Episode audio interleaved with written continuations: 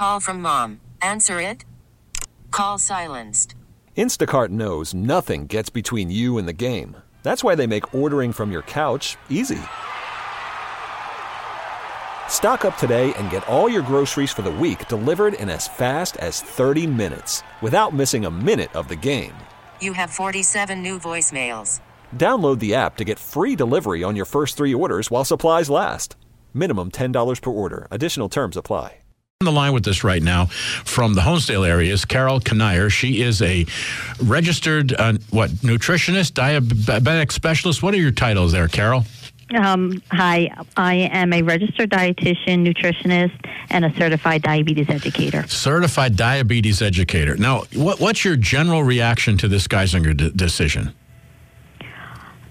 I I feel that it is going to be the new wave of the future. I, I do um, agree with it that uh, sugary beverages do lead to a lot of health problems. Now, and, and so you're, what I said was about the, how the smoking trend just kind of hit everywhere. You think right. that we're going to see a lot of a lot of other health facilities that are going to say no soda, no sugary beverages?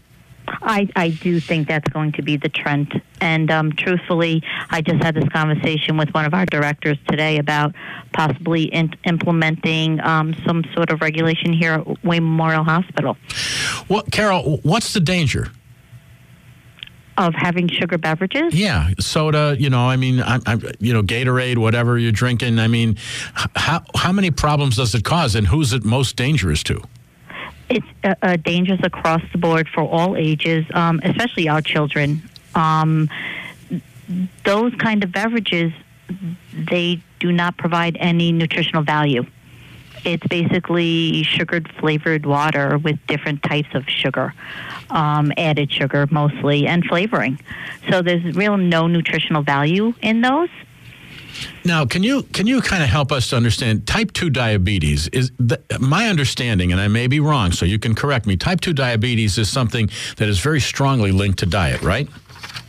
It is, and lifestyle. And, and li- lifestyle, you know, diet being part of it, um, exercise, immobility, um, things like that. And so, so people who drink these sugary beverages have a tendency towards type two diabetes it adds to the other risk factors that they may have. And one of the things that Geisinger is saying, and one of the things that I'm seeing on, on a sugar website here, is that it is a contributing factor to childhood obesity. Is that correct? Yes. So, what's the alternative? Alternative is I always like to encourage natural um, sugar containing beverages if they have to have something. Water is my always first choice for individuals. Um, some people don't like plain water, so you can infuse water with fresh fruits like strawberries and oranges and lemons to give it a different flavor. Now they do have on the market um, waters that are pre-made with different natural flavors with no added sugar into them. Um, you can do milk.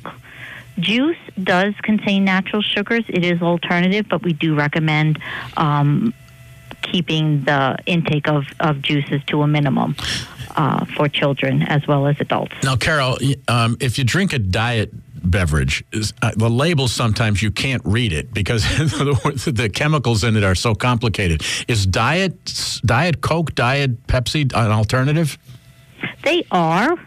Um, and some people I know do worry about the different artificial sweeteners, but some of the uh, beverage companies now, even Pepsi and, and Coke and all of them, have different alternatives now where they have a natural artificial sweetener like stevia, or they also use sugar alcohols, which adds sweetness um, without uh, affecting the blood sugars. You know, I, I, think I think it's going to, like you said, it could be a trend with a lot of healthcare providers, but I think it's going to be a tough push for for a lot of restaurants. For instance, you know, McDonald's is is touting, you know, any drink, any size drink, a dollar. That's because you know the the price of distributing a soda is like a penny, isn't it? I mean, there's it's all sugar.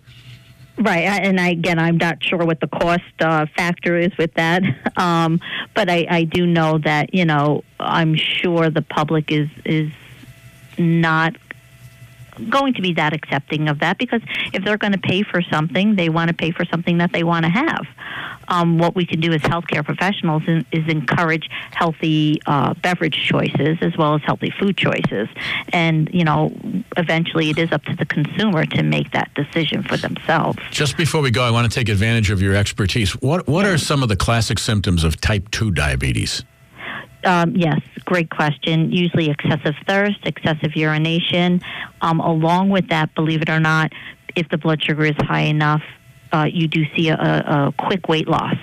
Um, but definitely excessive thirst, excessive urination are, are the two major um, symptoms of untreated type 2 diabetes. Now, if somebody just said, well, that sounds like me, I mean, is it enough to just change your diet or do you need to see a physician?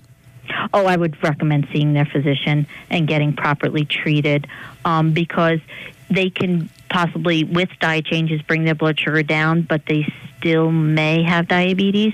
So it, it's really important to go see their physician and get complete blood work and get a proper diagnosis. Well, I think it's kind of it, it's you know it's it's very important to point out that you already went to your uh, you know superiors and said let's think about this kind of uh, restriction on sugary drinks. I, I applaud you for that. I appreciate it, and I thank you for calling us. Thank you. You have a great day. You too. Bye bye. Hey, Rob Bradford here. I have set out on a mission with my good friends at FanDuel to prove what I have known for some time baseball isn't boring. Now I have a daily podcast to prove it with some of the most notable people in the baseball world screaming baseball isn't boring from the mountaintops or at least agreeing to come on our show. Players, managers, GMs, and yes, even the commissioner of baseball, Rob Manfred. It has been a constant wave of baseball's most powerful voices. So join the revolution, subscribe, and soak in Baseball Isn't Boring. Listen on your Odyssey app or wherever you get your podcast. You'll be glad you did.